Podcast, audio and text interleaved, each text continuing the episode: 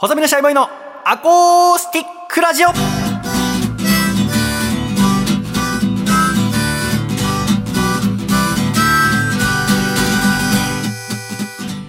シャイ皆様ご無沙汰しております。細身のシャイボーイ佐藤孝義です。細身のシャイボーイのアコースティックラジオ。この番組は、寝ると疲れが取れます。細身のシャイボーイと、フルーツを食べると疲れが取れます。笠倉のよ HP 回復ラジオです。よろしくお願いします。ろしくお願いします。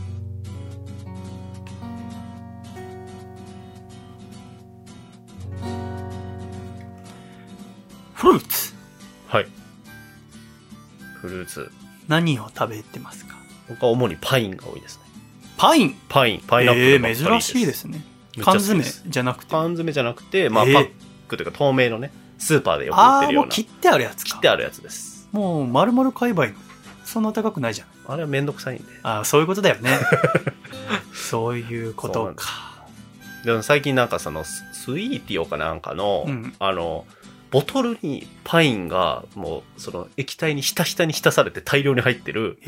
ものが販売されてて、なんか OK ストアってあのスーパーマーケットにあったんですけど、それ買って、な、なんかちょっと食べてまた冷蔵庫に入れてみたいな。保存状態がめちゃくちゃいい状態。それでなんか疲れ取ってます。私は、一回買い物に行ったら必ず一個果物を買うって決めてて、はい。だからその時によって変わるんだけど。スーパーに売ってない果物もあるじゃないですか。はい。この下町のスーパーなんてそんな洒落たもんありませんから。でもやっぱライチが好きでね、変わったものだと。へーシズラーって言ったことあります？いや、ないです。シズラーっていうレストランアメリカの、ないですね。はい。あの、都内にも何店舗かありますけど、はいサラダバーが食べ放題なんですよね。まあ、サラダバーのお店なの。あ、そうなんです。そう。で、そこは果物もたくさん置いてあって、うんでライチ食べたい時はシズラー、この辺りだと押上とか国際フォーラムにあるんだけど、はい私は押上店が好きで、スカイツリーの根元でライチ食べまくってます。ライチ、あんまりないですね。下町のライチはほぼ私が食べてると思う。へーあんま食べないライチ。ないです、ないです。あ、ほんはいと。ライチ好きだね。ライチ。なんだろうな、あの美味しさな。で、パインかやっぱブドウになっちゃいますね。パインかぶどう。ぶどうはわかるけど、パインは珍しくない、そんなこと食べない。過ぎちゃって、あの、舌が痛くなるってあるじゃないですか、パインって。ない。そこまで行ったことあります。ああ、だからそこまでいはい。あかなの、いとダメだ。悪が強いからね。あうん？あそういうことがこう、やられるんですよ。えー、それぐらいやられるまでやるの？食べちゃうっていう。疲れ取れるんですよね、フルーツ。あそうだね。なんか確かに30過ぎてから余計感じますね、それ。なんか年なのかわかんないですけど。めっちゃ、あ、疲れてるって時あるじゃないですか。その、うんなんていうか感覚的に。ないね。え？ーめっちゃありますよ。疲れさせてほしいよ。めっちゃあるんですけど。唯一かな。君と喋った後、いやいや本当にこれ終わった後、唯一 げっそり。月に1回。あの、畳に何もせず横になって天井見て1時間が、本当にやるもん。あ いや、ありあ、ますけど、ね。確かに。でも普段は疲れない。全へ然。ー何にも疲れない。なんかあるんですよ。その、察知するんですよ。ああ、ダメだ、疲れてるって思う瞬間が。それは心が。やーまあ、心もなんでしょうね。多分、疲弊、心も体も、みたいな。えー別に体を追い込んでないですけど、まあ多分仕事とかこうして、まあね、家のこととかもしてる中でのこう、はっって時に、その時はフルーツだっていう頭にしてます。なるほどね。はすぐ買って食べて。そしたら回復しますね、なんか。最近なんか美味しいもの食べました？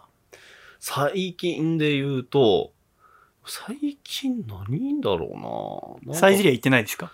サイゼリア行ってないですし、外食はあんまりしてないかな前ちょっと話したでしょ？そのサイゼリア君が好きだって言った時。そうですね。今サイゼリアの社長の本読んでるんだって。はい、言ってましたね。これです。美味しいから売れるのではない。売れているのが美味しい料理だ。正垣さんの本ですね。すごいな。もうこ顔もね、ね、いいいいんだ、顔なんかは。言葉だっていう表紙ですよね、これ。顔に被ってるじゃないですか、もう文字が。でも顔もドアップだけだね。まあ今文庫本も売ってるんだけど、はいすごいこな。れ読み終わりましてね。はサイゼリア、サイゼリアすごいなとい。思った。すごいですか。すごかったよ。へサイゼリアって何なんだろうね。え。はいはい。あのね、あれだってよ、あの四国にサイゼリアがなくて、え、そうなんですね。そうそう。それが、あの、この12月23日に初めて、あの、オープンするんだって。香川って言ったかな。イオンモール綾川店の中に四国初のサイゼが、この度ついに。出店。あー12月23。進出。行こうかな。オープン日ちゃんと東京と違違いないかな。で、チェック。そうですよね。報道陣もいっぱいいるんじゃないですか？その初出店だったらね。そうね。並ぶだろうね。並ぶでしょうね。ね四国中の人がこう注目ですよ。イオンモール綾川に集まるよ。よく見るけどっていうね。ネットとかでよくね。みんな何食べっかな？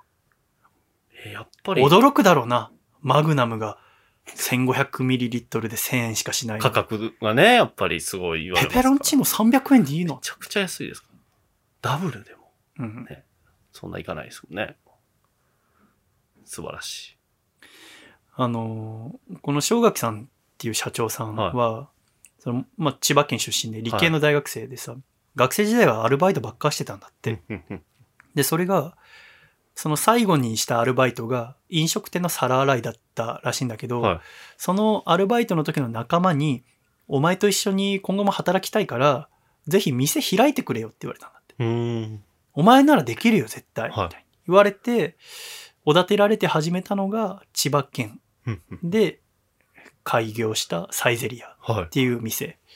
あの最初は青果店、野菜とか売ってるお店の2階のすごい人目につきにくい場所だったんだって、1号店。あ、そうなんですね。で、そこでオープンしたんだけど、うんやっぱお客さん、まあ開きゃ来ると最初は思ってたんだけど、うん全然来ないんだって。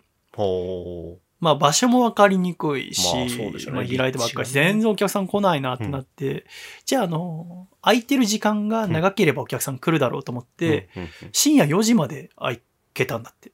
え深夜4時まで営業。はい。そうすればお客さんたくさん来るだろうと思ったんだけど、うん結局地元のならず者のたまり場になっただけだったんだって。なるほど。千葉のはで、その結果、いしまいには、その、ならず者たちが店内で喧嘩して、い。はい。石油ストーブ倒れて、は燃えちゃったんだって。い。ええ最悪だ。で、ただでさえ借金だらけだったのに、その、燃えて、弁償とか、ね。借金だけがさらに残った。はいでもやめようかなと思った。うんうんもう開店してたった7ヶ月目のことだったの。はもうずーっと赤字だしい。、うん。で、なんかお客さんもならず者だし、うん。で、燃えちゃうし、みたいな。うん。喧嘩するし、みたいなはもうやめようと思ったら、お母さんが、あの、いや、やめちゃダメだって。い。はじゃあもう場所はもっといいとこにしようと思ったら、お母さんが、あの場所はお前にとって最高の場所だから、あそこでやりなさいって言ったんで。八百屋の2階のはい分かりにくいところ、あそこがお前にとっての最高の場所なんだ。あそこから学びなさいって言われて、うんさらに借金してう、ん。再びサイゼリアを始めた。へえ。で、そのさ、再び始めてもやっぱまあ一回、最初来なかったらまたやっても来ないよね。まあそうでしょうね。なんで来ないんだろうっていろいろ考えたんだけど、うじゃあ商品に値打ちがあれば、値打ちがある商品を作ればっていうけど、そう、今以上のもん作るやり方がわかんない。だから、その商品をまず半額にしたんだって。はあ、はあはあはあ、5割引きにした。そう。それでも来ないから、うん。最終的には7割引きにしたんだって。おうスパゲッティの価格帯はだいたい150円から200円とんでもなく安いですね。にしたら、お客さんが、それまでは1日20人ぐらいだったんだけど、600人から800人来るようになった。へ出してるものは一緒だけど、え。はい。値打ちが出たんだね。はい。で、お客さんが並ぶようになって、うんとても、その、八百屋さんの2階うんだけではさばけなくなったので、市内にうん。4店舗目、5店舗目を出したんだって。へえ。だからそちらに行ってくださいって。これがサイゼリアが多店舗化した始まりだったんだうって。ーん。とにかく、その、食品業界っていうのは、賃金が低いって言われてたうん。だけど、車産業とかと同じぐらいの賃金にしたい。うんちゃんと定年迎えるまで、いいお給料を払ってあげたい。うんそのためには、売上っていうのは客数かける客単価なわけで、じゃあ客単価一人のお客さんが払うお金うん。は、そんなには変わらない。っうん。てことは客数を増やさなきゃいけないうん。だからたくさんの店を作ろうっていうのがサイゼリアの考え方だなるほど。だからたくさんの店を頑張って出すようにした。へえ。で、で、その店始めるときにサイゼリアが、だからこのタイトル、本のタイトルになってる、うん美味しいから売れるのではない、売れているのが美味しい料理だってあるわけだけど、その、美味しいって何なんだろうって考えたんだって。うんうんうん。で、今でもやっぱ、お店をすやってる人はうん、いろんなお店を視察するわけじゃんか。うんこのお店はなんで流行ってんだろう。はい。でも、よく言うのが、うん。食べた後に、これ、あの、そんなに美味しくないけどな。なんで売れてんのかわかんない。うんって思う人も多いんだって。うんでも、この、お客様にとっての料理の美味しい、まずいってのは、は味だけではないぞっていうのをこの生垣さんは言ってるんだよい。ね。うん。美味しいって何だと思う？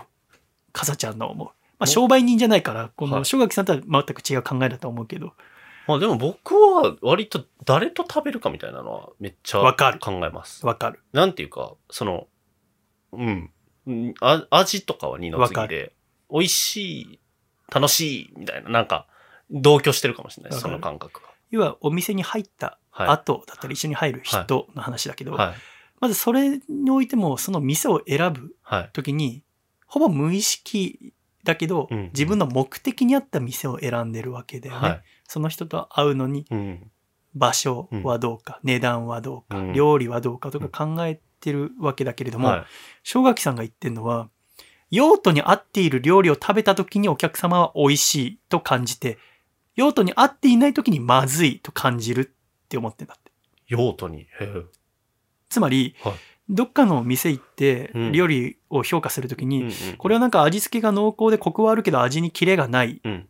とか、料理の批評したところであんまり意味がないって小垣さんは思ってんだ。うん。うん。うん。うん。料理ってのは用途で変わるって。なるほど。つまり、その空腹を満たしたいっうん。ていう用途の人がいる。はい。晴れの日は豪華なディナーで祝いたいって人もいる。はい。美味しい魚を食べたいって人もいうる。ん。ワイン好きの友人と珍しいワインを飲みたいっていう人もいる。うん。つまり TPOS 分類うん。タイム、プレイス、オケージョン、場合、スタイル、カジュアルとかフォーマルとかって、この TPOS ってものを考えて、うんそれによってお客さんっていうのは美味しい、まずいって考えるんだって言ってるのね。じゃあサイゼリアっていうのはどういう店かっていうと、うん。毎日でも食べられる日常食を提供する店。だから、うん。素材本来の味を生かすことが重要。うん。で、余計な味付けはなるべくしないっうん。ていうお店なんだ。なるほど。じゃあ、1年に1度ぐらいの頻度で行くレストランの場合、うんお客さんが望むもの、用途としては、料理人が食材に手を加えることで複雑になった料理というものが好まれる。うん。うん。だから、サイゼリアは1年に1度の晴れの日に食べる料理ではない。うんではなくて、毎日でも食べられるような料理を出すのがサイゼリアという店だ。うん。だから、それに合ったものを出せば美味しいって感じてくれる。なるほど。サイゼリアだったら毎日食べても素朴、そうんうんそんなに味に手を加えていない素朴なものだと美味しい。うん晴れの日日に食べるレストランだとうん複雑な味、うん料理人が手にう手を加えたうん。ものが好まれる。うんだと美味しいになる。うん。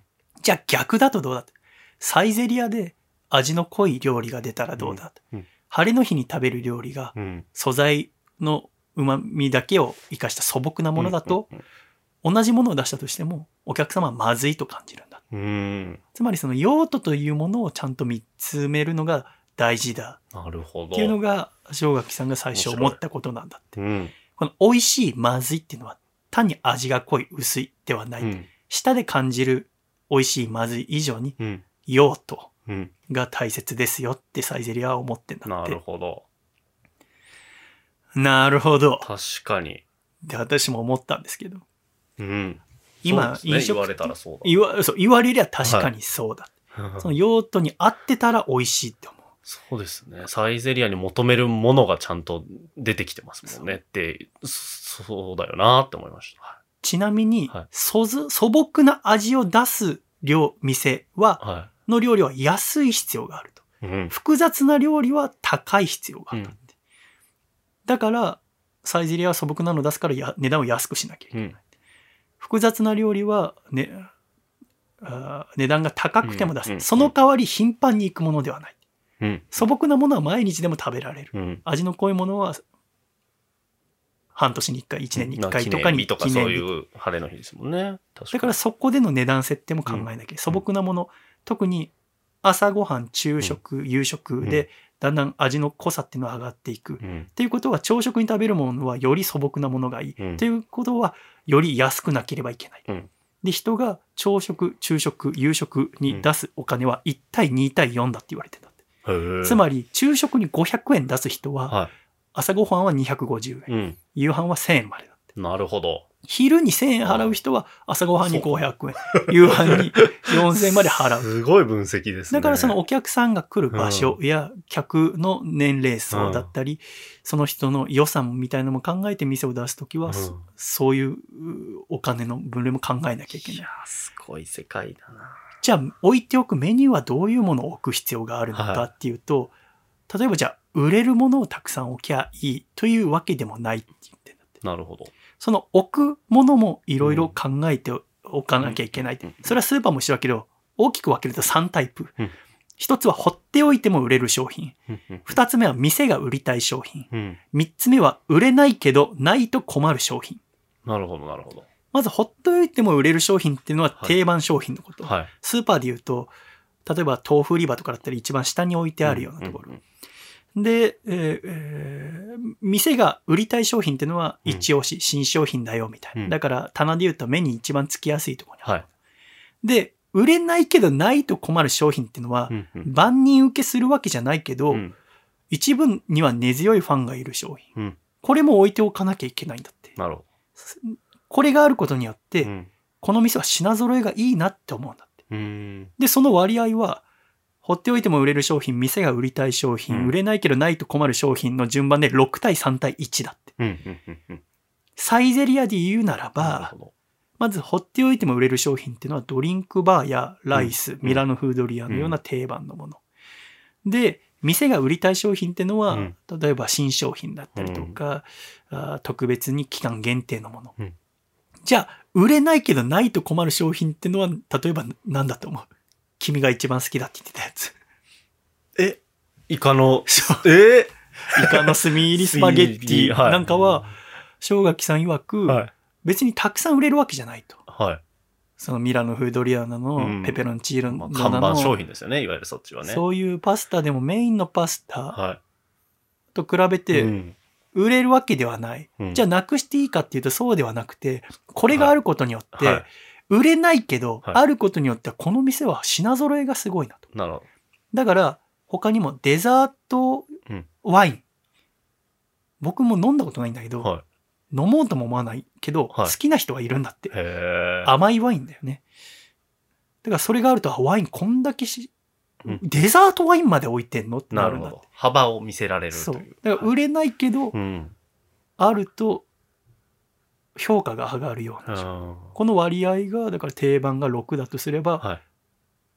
置いておくといい、売れないけどははい1ぐらい。大事ですね。これの比率が最初うまくいってなかったから店がうまく回んなかったんだ、なるほど。定番だけ置いときゃじゃあう儲かるかっていうと幅広いファンがつかない。うん。かといって売れないもんたくさん用意しても大変だ。うん。じゃあメニュー作るときは、一つ一つの素材を見直して、うん、なるべく同じ素材で作ってるものならば仕入れも楽になるし。だからメニューを作るときも、素材を見て、うん。またお客さんの2割から3割は必ず頼んでくれる定番商品を作る。うん。それがサイゼリアとミラノフードリア。約30%の人が作る、あの、頼んでくれる。30%も頼むんですね。で、その、それは、あお客さんが頼むうん、ってことは来てくれることになるから、うん。なるべく値段は下げようって言っうて、300円ぐらいにしよう。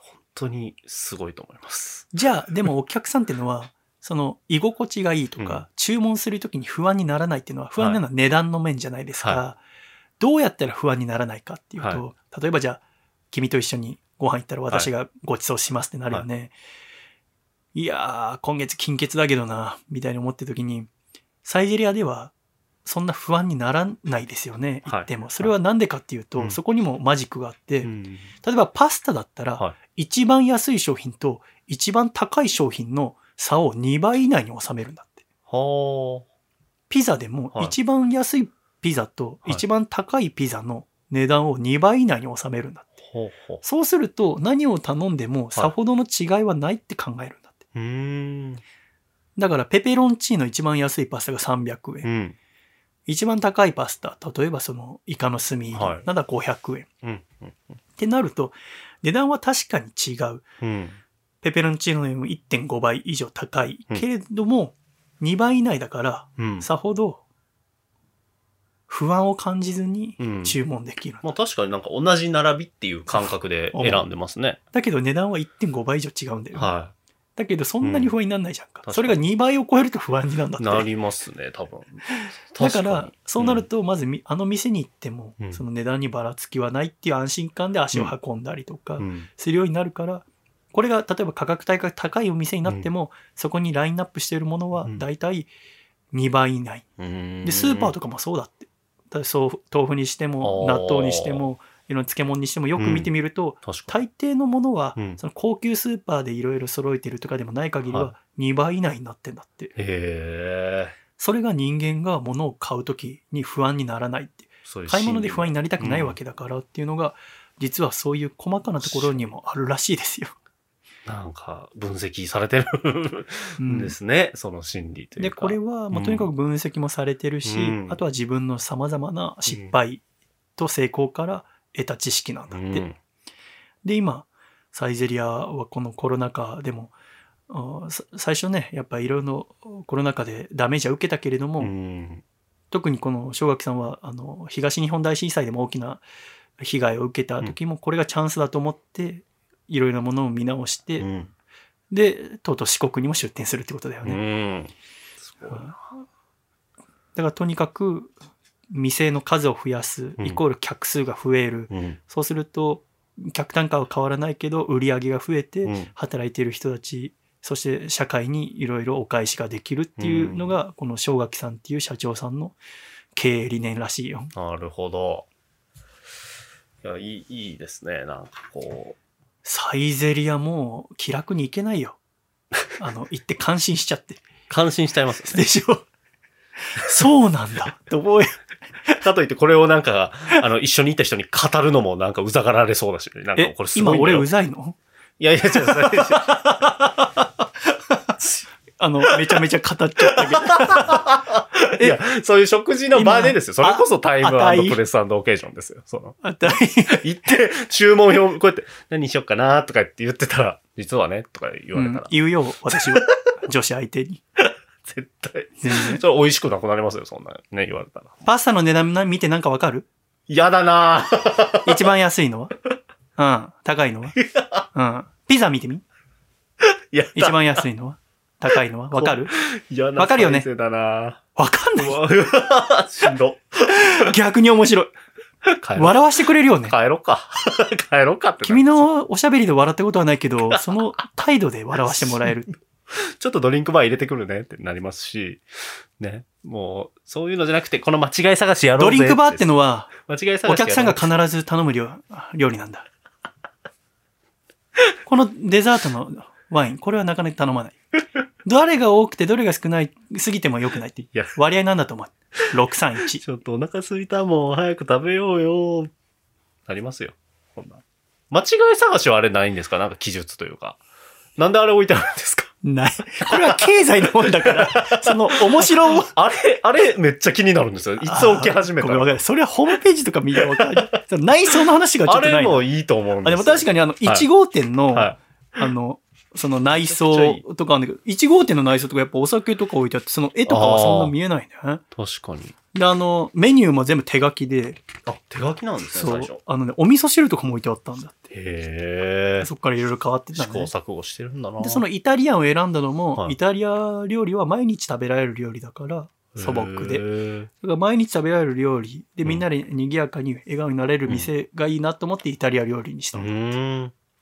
いや、いいなねえ。でもさ、すべての店にこういうのがあんだろうね。飲食店って本当にすごいよねい。やー、すごいですよ。大変、大変だなね。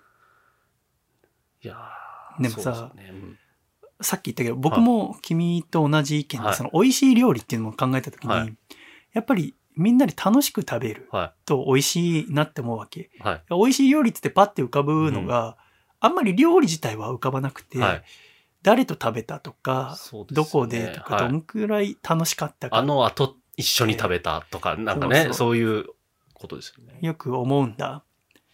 特にこのうコロナうん。禍が始まって3年前ぐらいから、一人で食事する機会がとても増えて、うんで私みたいに一人暮らしだと、うんうんあんまり楽しく食事することが少ない。うん。そして東京にはでも美味しいご飯屋さんがたくさんあるんだよね。そのう安くて美味しいものが。コンビニの料理もものすごく美味しいですよね。すよね。うん。で、コンビニの料理も僕食べるし、うん自分でも作って食べるし、うん外食もするし、うん。で、ちょっと前に、1年前ぐらいに読んだ池波正太郎さんのエッセイで、は安いもの食べてちゃダメだっつって。普段、もう白米にふりかけ振って、でもお金貯めてうん、高いものを食べろって。はい。そこにはこだわりみたいなのいろいろ感じられるから、はいそうすると舌が育つんだって。うん舌が育つとバリエーションを感じられるんだみたいな。うんそれに憧れて、うんしばらくたまに一月に一回とか、うん。自分でいろんなお店探して、うん。あの、カウンターのお店とか寿司とかいろんな日本料理のお店とか行ってみたりしたんだよね。まあ美味しいよ、うんめちゃめちゃ美味しいし、行ってることもすごくよくわかる。うんだけど、やっぱり誰かと楽しく喋って食べる料理が一番私は好きだなとうん。思う。楽しく喋って笑って、うんよく寝るっていう、うんでもそういう店ってあんまり今少ないかなと思って、はいはいは誰とでも喋られるみたいな。い。まあ、そうですよね。楽しく喋ってみたいな。うんでも私の理想でもあって、それって。美味しいもの食べてうん、おしゃべりして、ラジオして、うん寝るみたいな。うんで、今はだから250回迎えて考えてるのは、あの、飲食店始めてみようかなと思ってるの。お金一生懸命貯めたから、はいはいはい。で今、居抜きの場所とか探してんだけど、その、誰もが来て楽しく喋れる場所。で、美味しく、美味しいもの食べて、まあ、料理を、僕、その料理はできないから、うん料理人の子と一緒に組むことになるんだけど、うんはいはいはで、来て楽しく喋って、面白い話題ある人いたら、その人とラジオやってもいいなと思ってるわけ。そのラジオブースみたいなものを作って。はい。で、また海外の人でもこれや来やすいようにして、今うんだんだんいまた海外のお客さんも増えてきてるじゃないですか。でもさ、海外から来たお客さんってさ、その外国人の方って、日本に興味あるから来てんだけど、日本人と喋る機会ってほぼないよね。ああ、確かにそうですね。ガイドさんとかだったらわかるけど。ガイドか自分たちの中でなんかもう完結しますよね。そうそう。うん。でも僕がもしも他の国行ったら、その現地の人と喋りたいはずだなと思ったんだよね。はだから海外の人が来ても喋れる店。で、なんか、我々英語できるできないに関わらずさ、はいなんか喋ってみたいなとも思ってるじゃん。海外からわざわざ日本来てくれる人と。だからそういう人と日本人が喋れもする店。うん。うん。だから今せっかく英語学んでんだから、はいはいは海外の人も来てい。、うん。で、今僕海外でラジオ作りたいとも思ってたけど、うん。わざわざ行かずともあっちが来てくれてんだから、はい。その人たちをそのお店で一緒にラジオ作れれば、うん。たくさんの文化知れるってことでしょ？うんうんうんうん。しかも、ご飯食べてる間だったら30分ぐらいもラジオ撮れるわけじゃん。はいはっていう、なんかせっかく今250回まで来て、もう、だいぶラジオを作るのも楽しくなったので、うんまた新しい負荷かけないと。もう私とカサちゃんで喋ることは基本ないでしょ。新しい発見は。その、喋ってきましたからね。なんかぐるぐるしてる感じもありますしね。なんかね。その。グール、まあそうだね。はい。そう、そうだね。そこ、まあまあ、そこもラジオの良さだったりはするんですそけどう。。だからそっていうう一緒に続けていきながら、また一個おしゃべりをさらに面白くしたり、うんまた自分の話術だのラジオの技術を上げるには、うん。とにかく喋ること、うん。じゃあ自分が今までアコラジッコの方だったりとか、いろんなゲストの方に支えてもらった、能力、うん出来上がったものをどんどん世間にお返ししていくって考えると、いろんな人が笑顔になれる、いわゆる私の思う美味しいうん店ってのを作ってみたいって今思ってて、忙しくなるぞ。これでまたもうあー3年は結婚できない。いや、でも本当そうかもしれないですね。それぐらいやんないとっていう店の上に引っ越すぐらいの感じで行こうと思ってるから、本当にね。飲食はとそうですよね、確か楽しくなるぞ。に。いや、いい、しびれます。しびれますよね。ピリリときますよね。というお話でした。えーまた、今週も最後までありがとうございました もうもういろいろ考え始め 考え始めているなこれ早く終わらせろって話ねまずねまた来週笑顔でお会いしましょうでは行くぞ123シャイ。さよなら。